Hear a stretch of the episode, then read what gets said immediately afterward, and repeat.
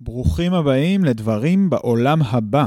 אני ארנון בן דרור, ואני דו גורדון. וכמו ששמתם לב, אנחנו לא בדברים בעולם, אנחנו בפרק מיוחד של הפרויקט החדש והדנדש דברים בעולם הבא. בתמיכתם הנדיבה של אה, קרן מבואות, התאפשר לנו להתחיל בפרויקט הזה, שבעצם בודק אה, איך נפגשים עם אומנים שכבר לא בחיים. אז הפרק הראשון בפרויקט מוקדש לאמן, למבקר, לתיאורטיקן יואב בראל. יואב פעל בשנות ה-60 וה-70 של אה, המאה הקודמת, היה מבקר האומנות של עיתון הארץ למשך עשור. אה, ונפטר בטרם עת ב-1977, כשהוא בן 44 בלבד. ובעיקר רצינו לבדוק איך אומן שברגעים מסוימים היה כל כך משמעותי, נעלם מהזיכרון הקולקטיבי של שדה האומנות המקומית. אז ננסה לפענח את הדמות הזאת של יואב בראל דרך מפגשים עם שלושה אנשים. פתחנו עם אה, יאיר גרבוז, בשיחה בסטודיו שלו ברמת גן. המשכנו אחר כך uh, לשיחה עם עדי אנגלמן, uh, חוקרת אומנות, שעוסקת במיוחד בעבודה של יואב שנקראת מרכז העולם, עבודה קונספטואלית. וסיימנו עם העוצר ללא הקירות, עמי שטייניץ, על uh, שיחה על הזיכרון של יואב ומה אנחנו יכולים ויכולות ללמוד ממנו היום. כרגיל, אור רימר על המוזיקה. מתחילים.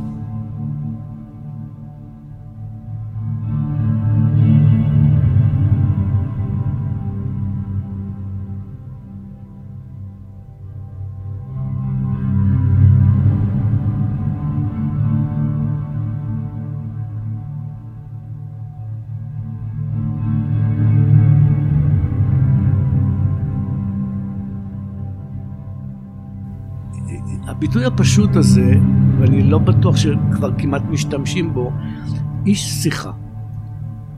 איש שיחה זה הדבר, איך להגיד, אולי אחד היפים ביותר שיש. יושבים אנשים ורוצים לבדוק משהו, רוצים לבדוק את עצמם, רוצים לבדוק זה את זה, רוצים לבדוק את, את המחשבה שלהם. ובמובן של שולחן, אה, יואב היה אה, המרכז של שולחן, שולחן הדיבור נקרא לו. ואני חושב שזה אה, אה, יהיה אולי נשמע כמו התחמקות, אה, התחכמות להגיד את זה, אבל השולחן היה המדיום שלו. יושבים מספר אנשים ליד שולחן, וכשיואב בראל מדבר עם מישהו אחר, הוא נשמע סמכותי מאוד, והוא נשמע אפילו קצת כמו, כמו כשמישהו הולך לטיפול פסיכולוגי. זאת אומרת הוא נשמע טיפולי, הוא נשמע תומך ונשמע מסייע ובשולחנות האלה היה צריך הרבה סיוע, זאת אומרת רוב האנשים שעוסקים באמנות הם תמיד באיזה דרגה כזו או אחרת של אה, צער ומסכנות. נזקקות. אבל, אה, אבל כשהיית מדבר איתו לא חשת את זה, רק כשהוא דיבר עם מישהו אחר זה היה נראה כאילו כרגע הוא מטפל בו, כשהוא דיבר איתי הרגשתי אה, קולגיאליות. ו- וזו תמונה מאוד מאוד מרתקת. אתה אומר, אה, הוא מדבר כמו פסיכולוג, ואז באמצע המשפט זה היה משתנה והוא מדבר כמו היסטוריון. וכשהוא גומר לדבר כמו היסטוריון הוא מדבר כמו חבר. וכשהוא מדבר כמו חבר ואתה אומר מה אנחנו חברים אז הוא מדבר כמו מישהו שנמאס לו מכל זה. בכל המקומות האחרים גם אם הוא היה חבר טוב מאוד של רפי לביא בסוף רפי לביא מציג את הארוחה ויואב צריך לכתוב על זה. והוא צריך להתלבט ואם להגיד שזה חבר שלי אם לא להגיד חבר שלי אם זה אתי אם זה לא אתי. אה, אה, אה, אם כתבתי כבר עליו מה אני יכול עוד לחדש בעניין הזה?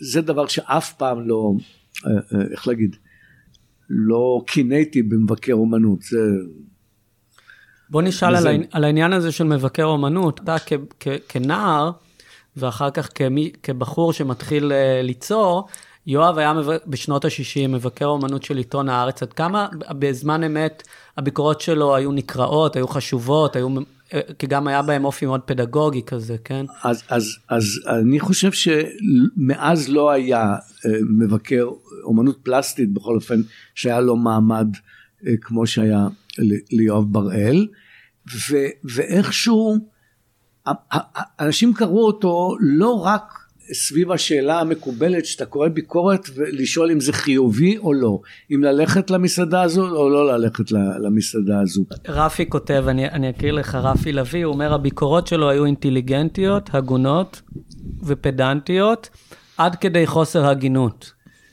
אה, כן, זאת אומרת, כן, הוא מתכוון שכשהיה צריך להתנפל, אז, אז הוא נמנע מהדבר הזה. אוקיי, אנחנו, זה נורא מזכיר לי, אני לא יודע אם זה המקום, אבל, אבל בשביל זה קוצצים גם דברים כשצריך. אה, אה, בזמנו אדם ברוך סיפר לי שהוא פעם ראשונה קיבל טקסט, אני לא אגיד של מי, על מסעדה. ומי שהביא לו את הטקסט מאוד העריך את דעתו ומאוד רצה לשמוע את תגובתו. הוא אמר לו תראה זה יפה מאוד זה כתוב רהוט זה כתוב מעניין רק פעם אחרונה שקראתי טקסט כזה זה היה קשור בעשיית דין בנאצים ובעוזריהם. זאת אומרת ועד היום אתה קורא טקסט על מסעדה ואתה אומר איך מה זה מי זה יורה בתותח על, על, על, על מסעדה כי, כי, כי היה יותר מדי מלח או היה פחות מדי משהו. במובן הזה הכתיבה שלו הייתה לחלוטין לא, לא קשורה במצב העיתונות באותו זמן. יש משהו ב... ב... אמרתי את זה קודם אבל אני רוצה לחזור לזה בהקדמה בחיבור בין אומנות ויסודות פילוסופיים שלא היה מוכר אצלנו קודם. זאת אומרת בעצם היה אני זוכר את המשפט די מצחיק, אבל גם, גם סימפטומטי, הרי בהומור יש אמת גדולה, שאיצ'י ממבוש אמר שהוא לא נעשה צייר כי לא היה חכם מספיק ולא טיפש מספיק. הדיבור היה שציירים יש להם שכל במכחול, יש להם שכל ביד, כמו שאומרים הוא כדורגלן יש לו שכל ברגליים, ופתאום יהיה כדורגלן שיש לו גם שכל בראש, יגידו זה לא, זה לא מסתדר לא לעיתונות ולא לעיתונות הספורט ולא לסביבה. אז יואב ביטל את ההנחה הזאת. הוא ביטל את, ה, את הזה שהצייר מצייר, הסופר כותב, אני יודע, השחקן משחק, איפה שהצורך לברר דברים מתחלף רק באינטואיציות, הוא, הוא, הוא, הוא, איך להגיד, הוא לא כל כך היה שם. ו, ו, וזה מעניין, נגיד, לאורך השנות יצירה של יואב היו לו אה, סדרות שונות, לא גדולות, הוא לא יצר הרבה. הוא לא יצר מאוד הרבה. מגוונות מבחינה סגנונית, נכון. חומרית. עכשיו, מה, מה זה סדרה של שלוש ארבע עבודות ואחרי זה שקט? זה אומר שזה הפעיל אצלי את המנגנונים שלי חשוב להפעיל אותם, לי אני אומר לא, וכשהמנגנונים האלה הופעלו, אין לי עניין בלייצר עוד העתקים של המנגנון הזה. זאת אומרת, ולכן אני שוב חוזר ואומר שהוא היה ראשון האומנים המושגיים אה, לפני שעוד דובר על זה בסצנה. זו מה עשיתי, בדקתי, זה היה מעניין, מספיק. אבל יאיר, אולי נקשה כאן ונשאל, אולי יש סיבה שלא לא הרבה מהאומנות שלו נשארה נגיד בזיכרון הקולקטיבי של עולם האומנות הישראלי, ואולי הסקרנות שלו באמת אה, הייתה, בוא נגיד, גדולה מדי באופן מסוים. זאת אומרת, אולי התשוקה שלו אה, לא שכנה במעשה היצירה במובן, ה... במובן חזק ושכנה במקומות אחרים. כי כשמסתכלים על גוף עבודות כזה, אתה גם מתקשה לא לחשוב ש... היו שם יותר מדי אינהיביציות, כן? יותר מדי מעצורים, יותר מדי, אולי יותר מדי מחשבה. כן. אז תראה, אני, אני לא, איך להגיד, לא שמח לתמוך במשפט שמתחיל באולי יותר מדי מחשבה. אין יותר מדי מחשבה, אנחנו סובלים בדיוק מהתופעה ההפוכה ב, בסביבתנו. אה, יש משהו ב, ב, ב, בדבר הזה של, אני במקרה שלי הסטודיו למטה, אני יורד לסטודיו. אבל זה לא דבר טבעי. ואני אומר, זה קצת מעליב לחשוב שהחוכמה שלי טמונה במקל עם שערות. מה זה מכחול? מקל שבקצה יש שערות, נכון? כשאני מחזיק מכחול, אני יותר חכם מאשר כשאני לא מחזיק מכחול. זה די מבייש. אז, אז אני בן אדם מדיומלי מובהק. מכיוון שאני מרגיש שהמכחול מגלה לי הרבה יותר ממה שאני יודע בלי המכחול, אז הדבר שאני הכי רוצה זה לרדת ולעבוד וששום דבר לא יפריע את זה. אה, אה, אני הייתי ילד, המורה לציור היה מסתובב בבית הספר, אני הסתכלתי לו לכיס, לארנק, לכל דבר, אמרתי, ככה נראה ארנק של צייר, כי לא, חשבתי שהכל קשור עם הכל. והכל מוביל אל הציור. הנה יש לו בכיס עיפרון כזה עבה ואני בחיים לא ראיתי עיפרון. הנה הוא עושה קו וזה קו שחור והעיפרון שלי עושה קו אפור. זאת אומרת כל הגירויים שלי היו ויזואליים. הגירויים של יואב היו עם האוזניים, עם, ה, עם, ה, עם השיח, עם הספרים, עם ה... עם... ואתה חושב שאפשר לפתח, זאת אומרת, אה, להיות בוא נגיד, אמן בעל שיעור קומה כאשר התשוקה המרכזית שלך לא שוכנת בתוך מעשה היצירה? לא. לא. לא, אז אתה יכול להגיד, אתה יכול להיות בעל שיעור קומה, תוריד את האמן. לגמרי, בלי אמן. כן, נוריד את האמן, לא כל כך חשוב. לא כל כך חשוב. Okay. אוקיי. אתה יכול להיות בעל שיעור קומה, בעל תרומה לאומנות, בעל תרומה לאומנות. זה, זה נורא מעניין היום במבט אחורה לקחת את זה לשם.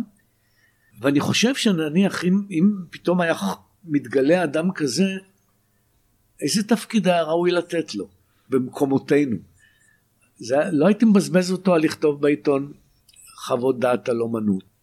תיארת גם בהתחלה, כאילו, את החשיבות של uh, יואב לשדה, גם, הנה עכשיו, דיברת כאילו אפילו ל... ל לאיזה תפקיד היית מייעד אותו אם, ה, אם הוא היה ממשיך כן. ב, ב, באופן שהוא פעל גם בימים שלנו. אז, אז תיארת גם את החוסר ה, של דמות מקצועית כזאת, אבל גם פתחת בכלל בלדבר ברמה הנפשית, החברית, אה, איזה תפקיד היה לו בתקופה הזאת. אז מעניין אותי לשאול, מה היה האפקט של ההיעלמות הפתאומית שלו? כלומר, איך... אה, איך זה התקבל? מה, יש איזו דמות שהצליחה, שמילאה את החלל הזה באיזשהו שלב? לא. תראה, קודם כל, אה, עובדה היא שיש יופי של אמנות פלסטית בארץ ישראל, ו... אבל יואב הוא הראשון שאמר שיש פה, התייחס לאמנות הזאת לא באופן סלחני ולא באופן של אה, שאין בו בכלל את הזיכרונות, אתה, לא היה לו. אנחנו, אתה יודע, יש לי בבית, אני תמיד מספר את זה, כי זה דבר שצריך להבין את הטראומה. אני פוסט טראומטי, אתם צעירים. יש לי מכתב שכתב הצייר אהרון כהנא, וכותב לציירים. קודם כל, זה דבר מדהים. איך אתה כותב לציירים? לאן אתה שולח את זה? מי זה הציירים? אתה רוצה עכשיו לכתוב מכתב לציירים, נו, מה הכתובת? אבל הוא כותב לציירים שלום. אני עכשיו נמצא בפריז, ואני בדקתי, בדקתי, הוא בדק בפריז. זה לא נכון השמועות שהגיעו שהמופשט מת, לא נכון, המופשט לא מת, ושימו לב למשפט המדהים הזה, אנחנו יכולים להמשיך ליצור כמו שהחלטנו, כמו שהחלטנו. זאת אומרת, יש, החלטנו שמופשט זה, זה הדבר, הקיבוץ החליט, אז אנחנו יכולים להמשיך ליצור. מדהים. עכשיו, זה, זה רגע מסוים שאפשר גם לפתח כלפיו חמלה, לא בעיה. אבל יואב לא היה ברגעים האלה, הוא לא היה שמה. אבל בכלל זו תופעה מודרניסטית, זאת אומרת אידיאולוגיות בתוך נכון, האומנות. נכון, נכון. ו... עכשיו, אתה יכול לעשות לזה סנגוריה ואתה יכול לעשות לזה קטגוריה.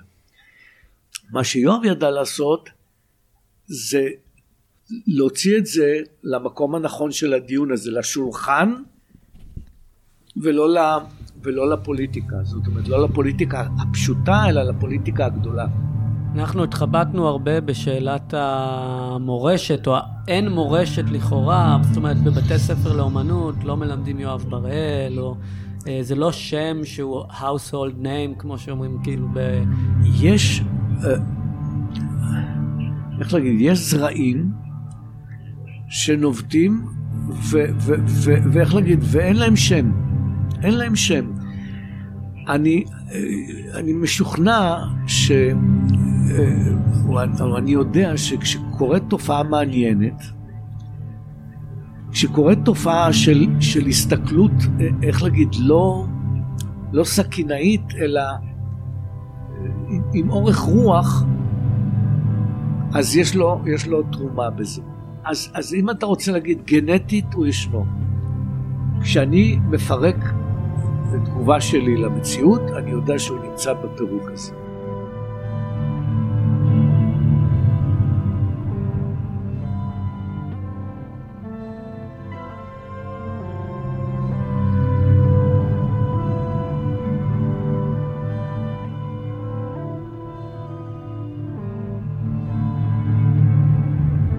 הדגש עובר לתהליכים. אני מתפעל מצורת המחשבה שמאחורי היצירה. אומנות איננה זהה לציור ופיסול. האומנים סוף סוף גילו את זה. יש פתאום הרגשת שחרור נהדרת. האומן לא חייב שום דבר לאובייקט, הוא גם לא חייב שום דבר לסוחר. אני יכול לעשות מה שאני רוצה.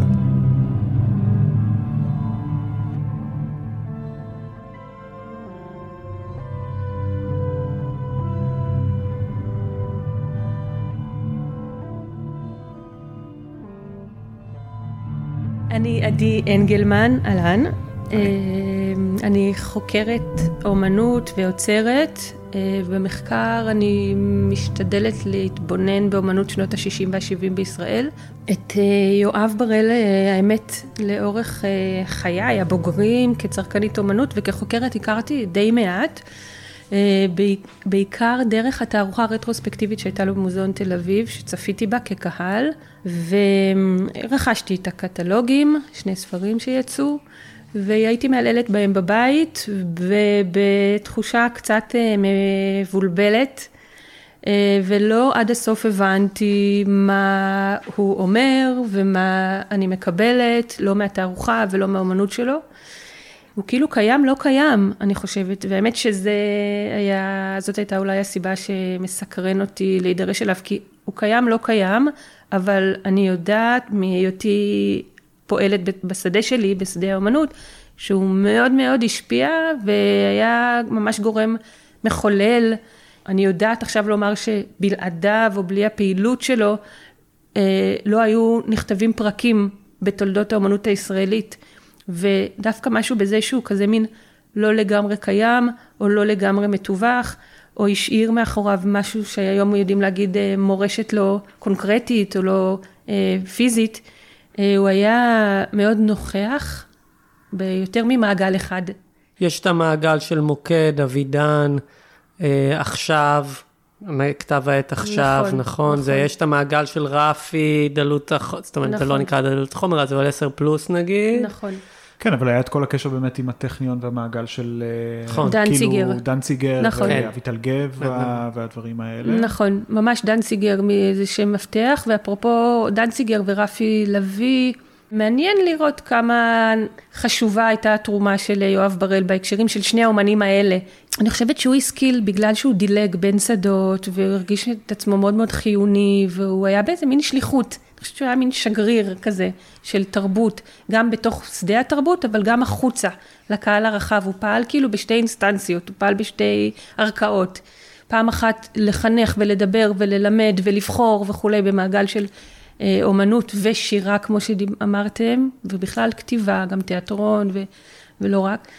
אמ, ו, ו, ופעם החוצה זה לציבור הרחב, וזה גם, אני חושבת, שני הדברים קרו כאילו בשליחות, תחושת שליחות מאוד חזקה.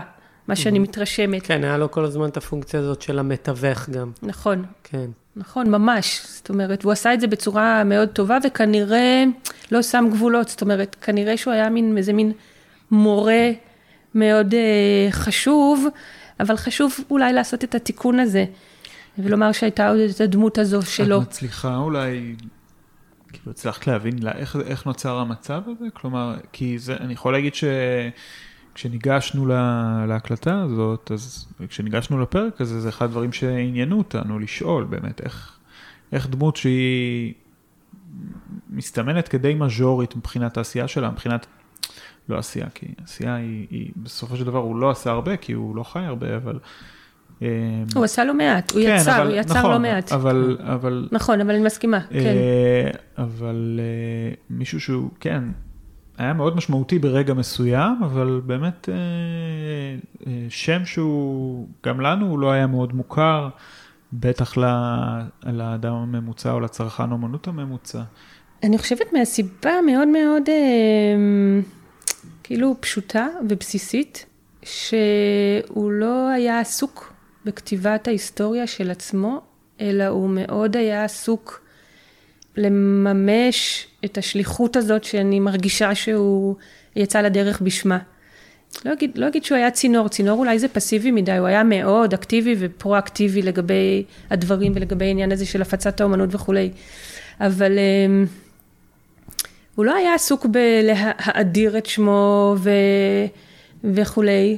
רפי כותב עליו באיזשהו מקום באמת, רפי לביא, שכמבקר אומנות הייתה לו המון השפעה בהארץ, בעשור שהוא, כל שנות ה-60 בעצם עבד כמבקר אומנות, אבל הוא כותב עליו, הוא לא היה מודע לכוח הזה. הוא לא היה אדם שהכיר בעניין של, או התייחס לעניין של כוח, כן? כנראה רפי שם לב לזה, רגיש לזה במיוחד, כי הוא אדם שמאוד מודע לעניין הזה של כוח, כן? איפה אתה בעמדת כוח באותו רגע. נכון. כן, תחשבו, בעצם אה, אתם שואלים מה, מה היה המקום שלו, מה הייתה החשיבות שלו. אני חושבת ממה שאני עכשיו יודעת אה, על גוף היצירה שלו ועל תחומי העניין שלו וגם על הביקורת שלו, שאפשר אולי לדבר על שני אה, פרקים, שוב, ב-44 שנות חייו.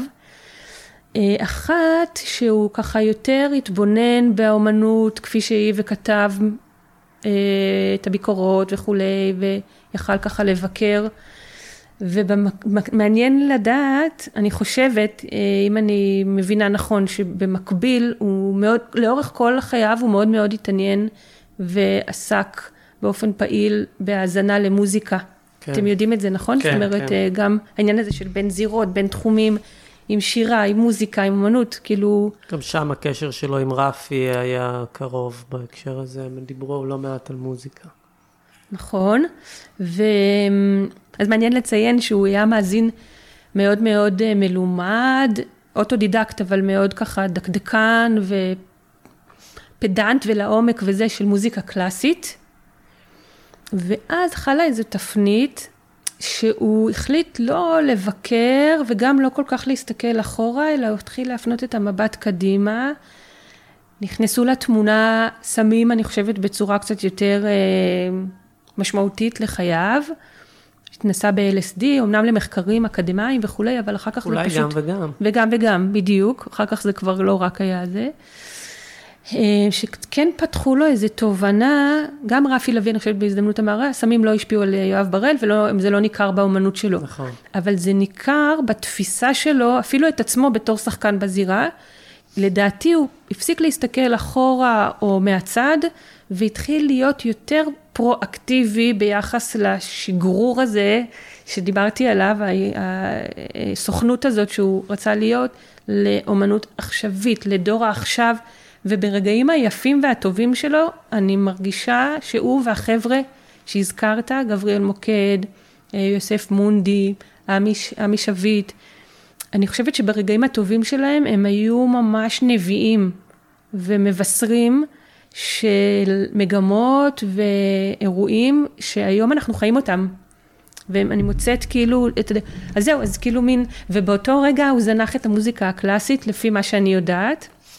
הוא התחיל אה, להקשיב למוזיקה אחרת, מה שנקרא רוק כבד, פרוגרסיב וכולי. וזה כן. רפי כזה לא הבין. כן, זהו, וזה מבחינתו הייתה... רפי ידוע שבאמת לא התקדם מעבר לאמנות הקלאסית. ב... נכון. וזה אולי מלמד על האופי ה...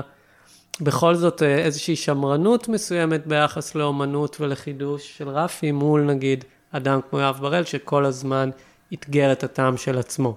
נכון, נכון מאוד. ורפי לביא, מה שאני יודעת, זה שהוא לא, הוא, לא רק שהוא לא אהב את השינוי הזה שהתחולל בקרב אה, יואב בראל, אלא שהוא חש שזו בגידה, ודרכיהם נפרדו. זאת אומרת, ברגע ש... הוא עזב את המוזיקה הקלאסית וגם לא התמיד בסגנון אומנותי מסוים, אלא בחר, בח, בחר בחירות, בחר בדרך שבה הוא חופשי להחליט אם הוא רוצה לחקור ולבדוק אמצעי, מבחינת אמצעים ותוכן וצורה וכולי, דרכים אחרות, הוא בדק כמה וכמה דרכים. אז רפי לא היה מסוגל לזה, רפי לביא, לא, לא, ודרכיהם נפרדו. מעניין. מאוד. אולי אפשר מפה דיברת מאוד יפה על, ה, על השינוי הזה של, שלו מלהסתכל, מהסתכלות אחורה להסתכלות קדימה, ובאמת על הקליקה שהוא היה חלק ממנה שאת מייחסת לה איזשהו ממד נבואי, ואני חושב שזה באמת הסקשן שאולי אנחנו נוכל להתמקד בו, שזה מחברת, שזה ספר רעיונות, ובאמת ספציפית העבודה של מרכז העולם, שיש בה באמת משהו מה, מהרוח הזאת. אז אולי אפשר להתחיל בלספר על העבודה, מהי בעצם העבודה הזאת? כן, עבודה קונספטואלית שיש לה אה, מימושים שונים, נכון? יש לה שני מימושים שאני יודעת עליהם. אה, לא, לא מימושים אפילו. יש לה שני, אה, שתי הצעות, שני מתכונים שאני יודעת עליהם. היא מ-1971, רק נגיד, נכון? הוא 70, כתב אותה בספר. כן, 70? 70, כן. הוא לא, הוא לא תיארך את העמודים הספציפיים האלה. היא מופיעה בספר הרעיונות אבל. מחבר, נכון, ספר הרעיונות שזאת בעצם מין מחברת כזאת, mm-hmm. כאילו הכי פשוטה שיש, שכל מי שזוכר אותו בשנות ה-70 אומר שהוא היה דבוק למחברת, והיה יושב איתה גם אם הוא טס והיה בחו"ל או לא יודעת מה, המחברת הייתה נשלפת. ורק נתאר למי שלא ראה את, ה, את המחברת הזאת, זה פשוט מחברת שבה יואב לאורך אה, חמש, שש שנים כתב את הרעיונות שלו, וצייר גם אה, איורים לפעמים איפה שצריך כדי אה, לתאר איך העבודה נגיד אה, תיראה, איך תהיה ההגשמה שלה. פשוט ממוספר, כאילו, מתחיל באיזשהו רעיון, ממשיך ככה, כמה רעיונות יש שם? אה, כמה עשרות רעיונות. Mm-hmm. רעיונות לעבודות בעצם, קונספטואליות. לא רק קונספטואליות, חלק גם עבודות ממש... נכון, אה, נכון. פיסול, מיצב. פיסול, ציור, כן, מיצב, כן. מצד שני גם אירועים, גם מחשבות יותר מופשטות. אבל אולי באמת הייצוג הכי מובהק של אותו, אם סולוויט אמר שבאומנות קונספטואלית העבודה היא אה, מכונה, ש... אה, הרעיון הוא מכונה שמייצרת את האומנות, אז זה בדיוק זה, כאילו, יש את הרעיון הזה וזה ה... מכונה, וההגשמה היא כבר אה, איזה חלק עודף או סופי, שאולי יגיע, אולי לא יגיע. לגמרי.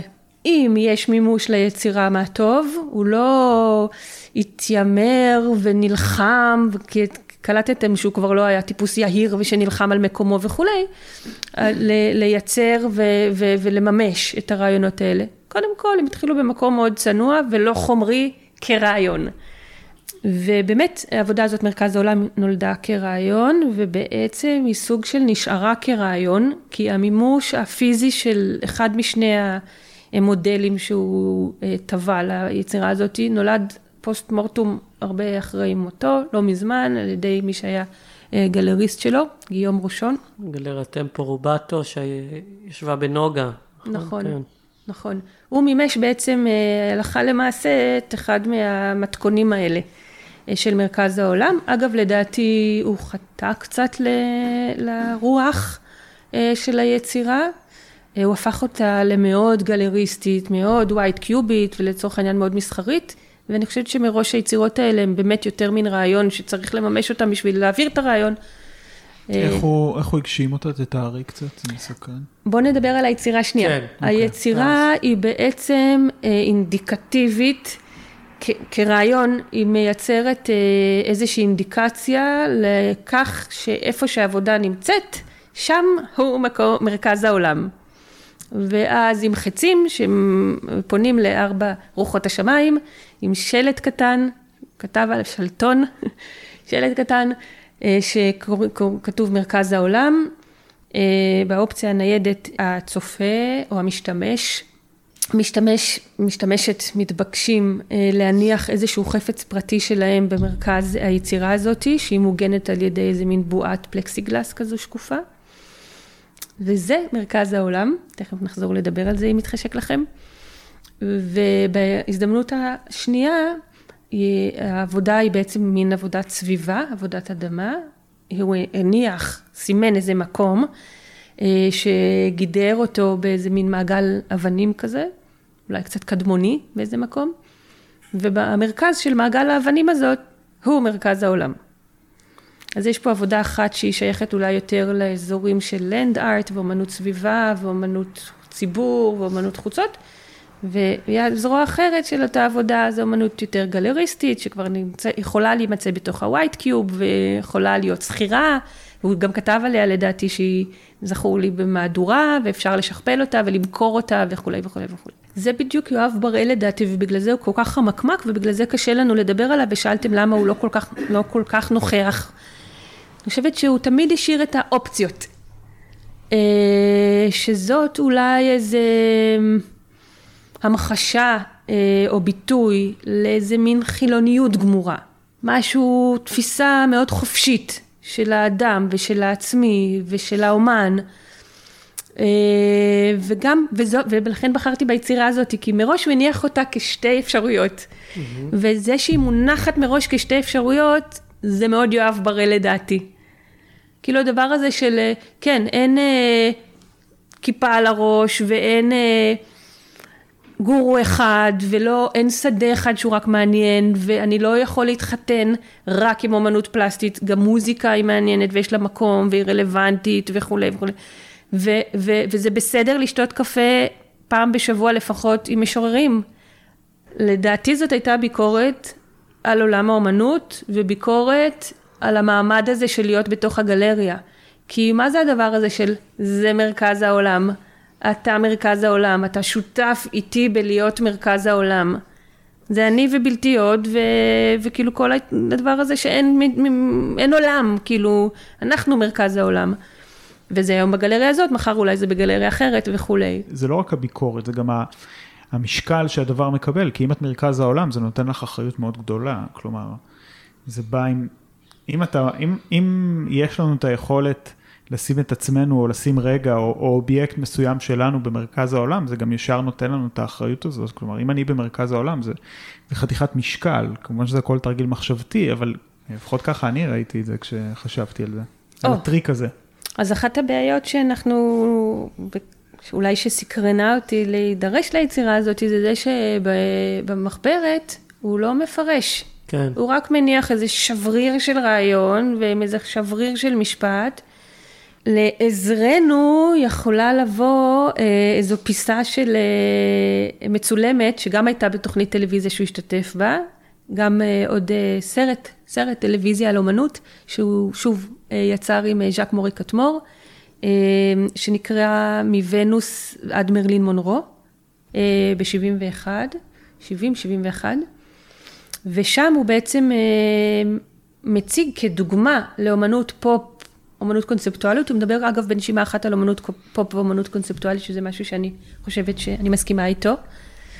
אה, והוא מציג את העבודה הזאת שלו, מכל המחברת רעיונות או מאומנים אחרים וכולי, הוא בוחר בעבודה הזאת שתמחיש לציב, לציבור הרחב בישראל מה זה פופ ארט על בואכה אומנות קונספטואלית, והוא מצייר, אה, משרטט את השטח הזה שבאמצעות מעגל אבנים ובמרכזו הוא מסמן עם גיר או משהו כזה את מרכז העולם. על אדמה? או... על אדמה. Mm-hmm. וברצינות רבה עונה, אה, הוא היה פרזנטור, הוא היה פרפורמר גם באיזה מקום, אה, בחליפה של אה, בירוקרט, ברוח אומני הבאו-האוס וכזה. מציג אה, את היצירה הזאת שלו, והמראיין, שלא רואים אגב מי הוא, אה, הוא שואל את אה, יואב בראל, וזה מרכז העולם? ויואב בראל עונה לו, זה מרכז העולם בדיוק נמרץ. ואז המראיין שואל אותו, ומה זה שמה? ומצביע על איזה נקודה אחרת, שעדיין בפריים, ויואב בראל משיב, גם זה מרכז העולם. ואולי כן זה איזה מין פרפרזה או ביקורת על משפטים שנאמרים עם סימני קריאה ואיזה נחרצות, גם של התקשורת, מלחמת הרעיונות שהתחילה אז כן, להתחולל. כן, אחד הדברים שעניינו אותו גם זה באמת אה, ההיעלמות של הממד הלכאורה אובייקטיבי בתפיסת העולם של נגיד ציבור הרחב, והעניין שהוא הבין שהחברה הולכת למקום של הסובייקטיבי ושל... שלכל פרט אה, יש ראייה מאוד שונה של העולם, או תפיסת עולם מאוד שונה, והוא צריך לייצג אותה, והרעיונות הגדולים מתו, כאילו באיזשהו אופן. נכון, אני לא יודעת אם הוא, כן, הוא לא היה חסיד ושגריר של הרעיונות הגדולים, כן. הוא היה שם בשביל לשקף את, ה, את האינדיבידואל, כמו שאתם כן. באמת שמים פה על השולחן, וביחד עם זה להסב את תשומת ליבנו אולי ל... לא יודעת, לסימני השאלה שצצים כשמצביעים את כל, מצביעים או מסובבים את כל האחריות, כמו שאתה אמרת קודם, על הדבר הזה של האינדיבידואל, ובעצם באיזה מקום, הרגע הזה שהוא רגע פרדוקסלי, זה מרכז העולם בדיוק נחרץ, וגם זה מרכז העולם. כן. שם כמה סנטימטרים ליד, זה הרגע שאמרתי, דבר הזה שאמרתי שהוא ניבא.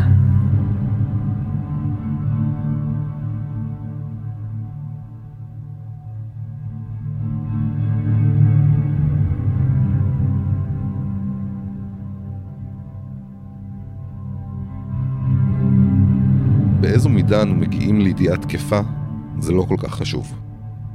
בעצם השאיפה לידיעה, אנו מנתקים עצמנו מההרף הנעלם של קיומנו, חולפים מעבר לגבול של כאן ועכשיו, מעבר לאופק הווייתנו האינדיבידואלית.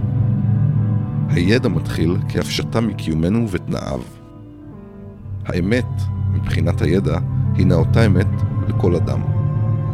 כי יודע אני כל אדם.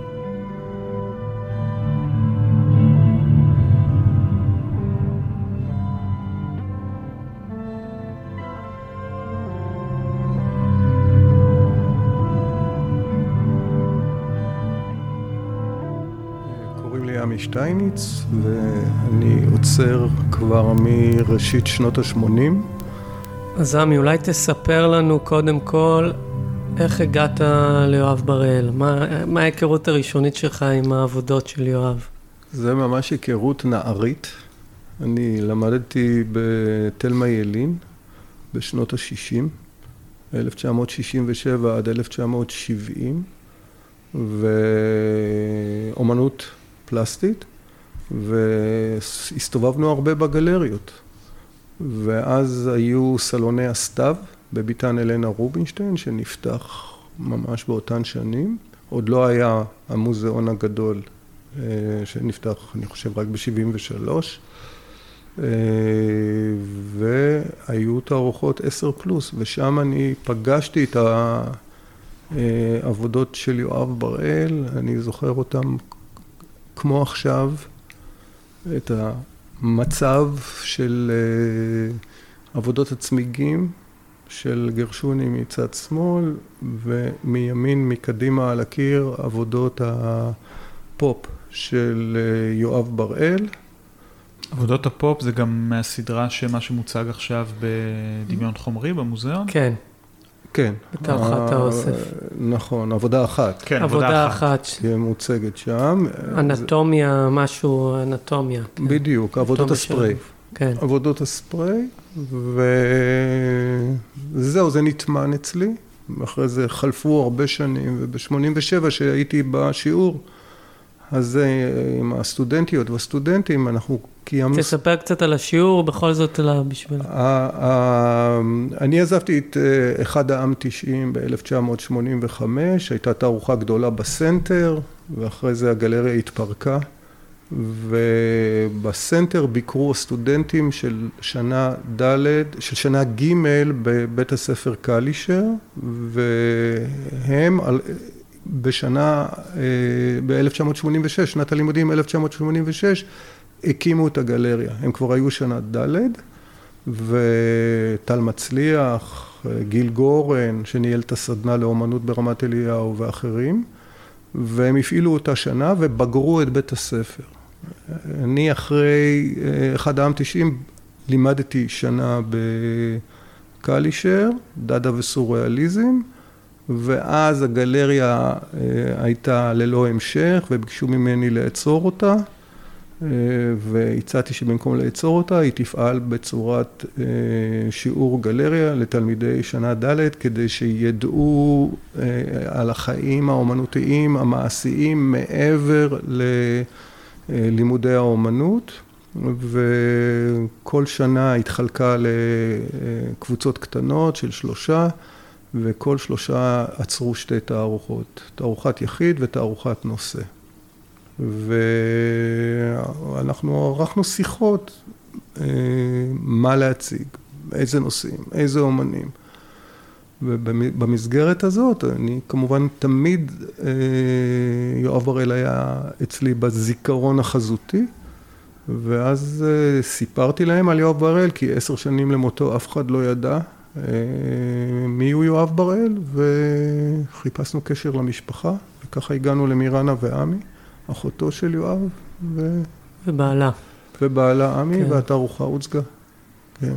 עבדנו עליה, והיא הייתה מיני רטרוספקטיב. ממש, כאילו, אפשר לראות בצילומים אצלי באתר את ההיקף של התערוכה. וזה עשר שנים אחרי שהוא נפטר, אתה אומר? נכון. ולא היה, והתלמידים לא, זאת אומרת, כבר אז הזיכרון שלו לא היה מושרש בעולם האומנות נכון, נכון. מהר מאוד אפשר להיעלם פה.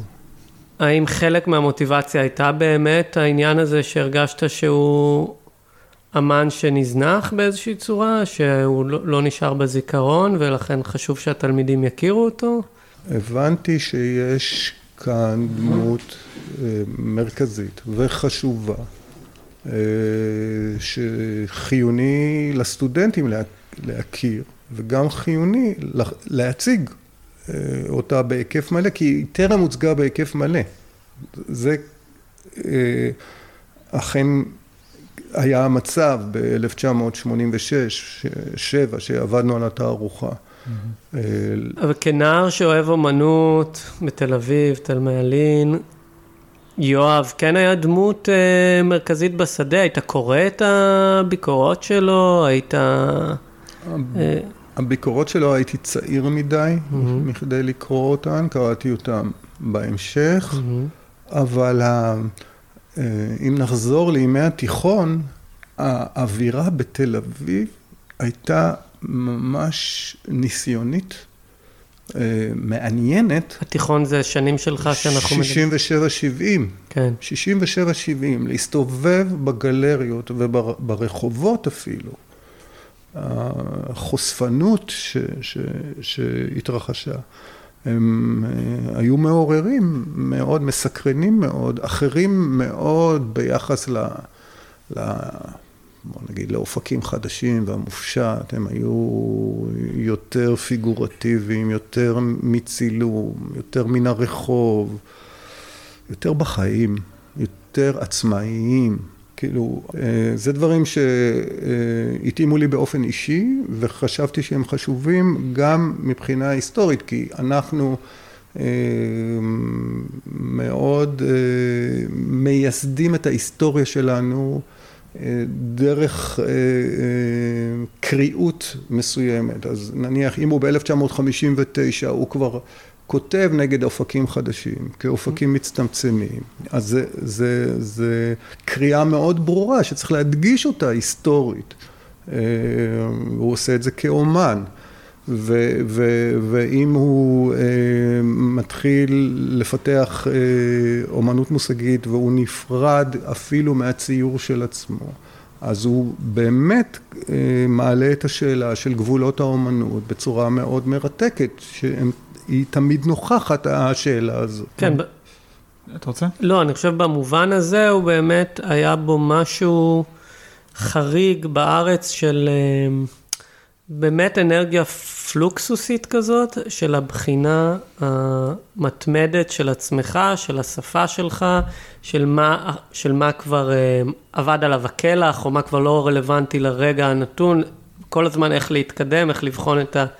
איך לבחון את הגבולות ואיך אה, לא להישאר במקום הנוח. זאת אומרת, אה, אם אנחנו דיברנו קצת על רפי או על אמנים נגיד של 10 פלוס שנוצרה להם איזושהי שפה מאוד ברורה לאורך שנים, נדמה לי שהוא מאוד נזהר מהמקומות האלה.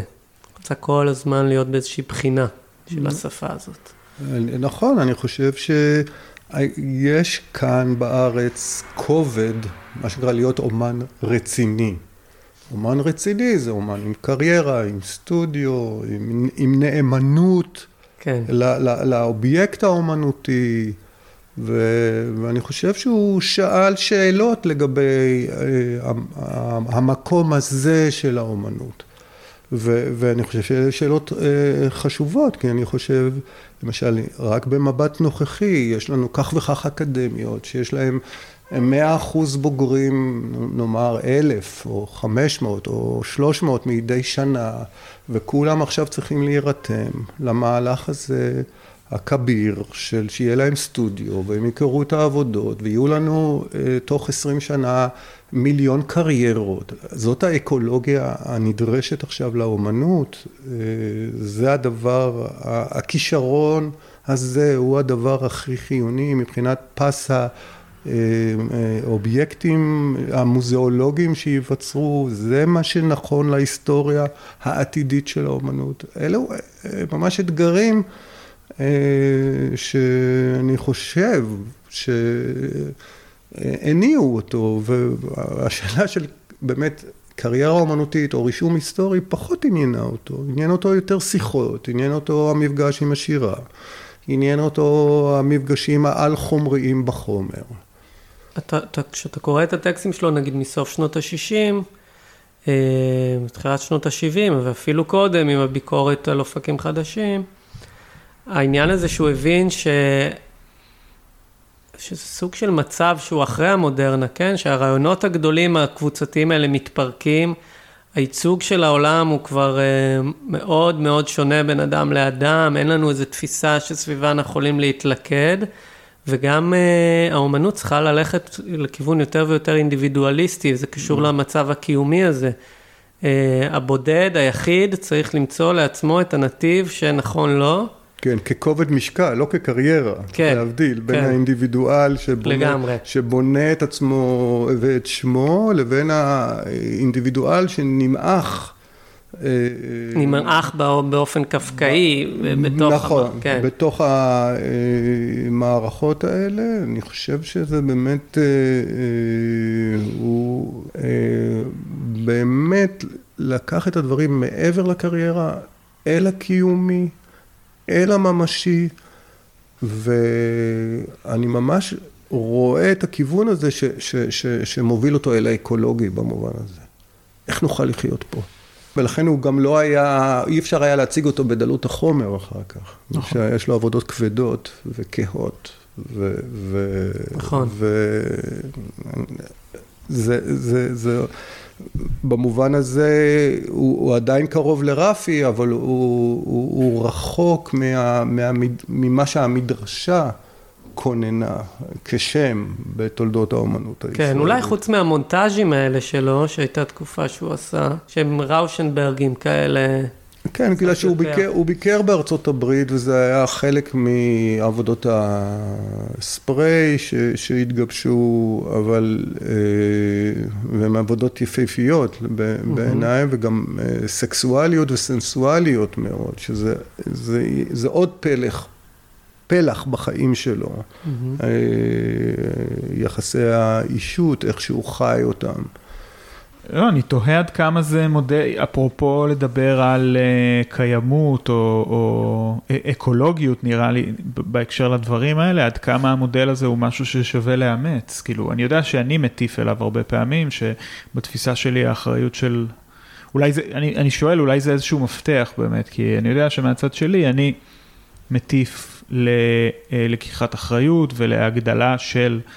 אה, העשייה, וגם אנחנו נמצאים באיזשהו רגע כזה שזה לא, זה, זה מאוד uh, בציידגייסט, יש מסביבנו הרבה אומנים שהם עוצרים, שזה, שזה משהו שתמיד היה, אבל אנחנו שוב באיזשהו גלגול של זה, של הרבה אומנים שעוצרים, הרבה אומנים שעושים פעולות שהן מחוץ לסטודיו. שפותחים גם חללי תצוגה, עצמאים, זאת אומרת, יש, יש תנועה כזאת. כן, כן, אז אולי באמת זה גם איזשהו משהו... איזושהי ירושה ש, שאפשר לקחת מה, מהדמות שלו. אני חושב ש... שגם דיברנו על זה, אלה שאלות ש... שיעלו, הן עקרוניות, הן קיומיות, הן אה, התמודדות ש... שתעמוד בפנינו כל פעם מחדש, וגם אליה צריך להתכונן.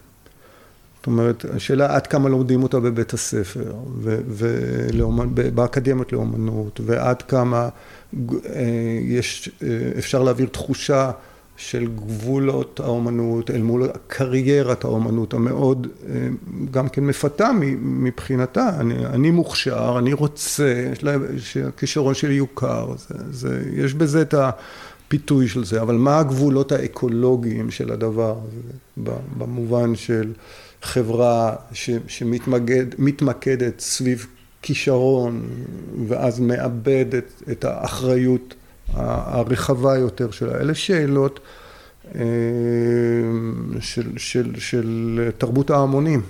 יואב, אה, אני חושב, נתן קו מתאר להתמודדות הזאת. כן.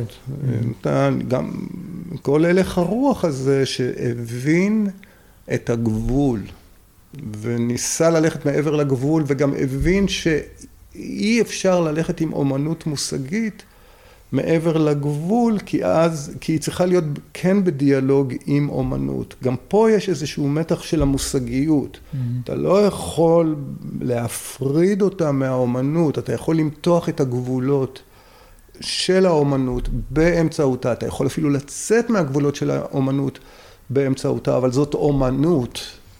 ולכן הדיאלוג כאן הוא בסתירה חיונית. זאת אומרת, אתה יכול, כמו שאתה מבין או את מבינה שצריך לבנות סטודיו, או צריך את הסטודיו, צריך להבין גם מה המרחב שמחוץ לסטודיו, ולהתנסות בו. והמרחב הזה הוא, הוא, הוא קיים והוא חיוני, הוא חיוני ל, ל, ל, במובן הזה ההרסנות הפנימית הזאת היא חיונית. Mm-hmm. היא חיונית ל- ל- לכל מי שלוקח נייר ומצייר.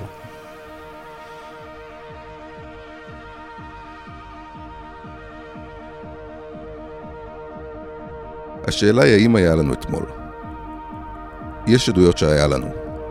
יואב בראל היה חלק מן האתמול הזה. הוא חי בזיכרונם של קוראי רשימות הביקורת שלו בארץ, בזיכרוניו של תלמידיו בטכניון ושל ידידים. אין זו רשימת הספד מאוחרת, זו הצעה מנומקת. מוזיאון תל אביב חייב לערוך תערוכת זיכרון מקפת ליואב בראל. המוזיאון חייב זאת לעצמו, לנו, לדוקומנטציה של האומנות, לזיכרון הקולקטיבי שלנו.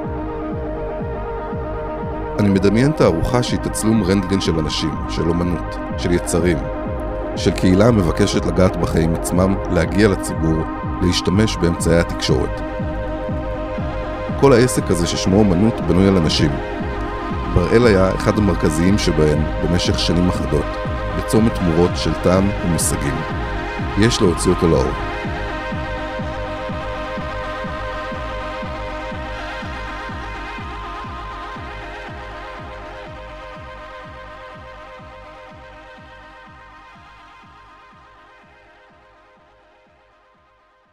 מילים שאדם ברוך כתב על יואב בראל. ועם זה נסיים. תודה שהייתם איתנו. Uh, עד הפעם הבאה.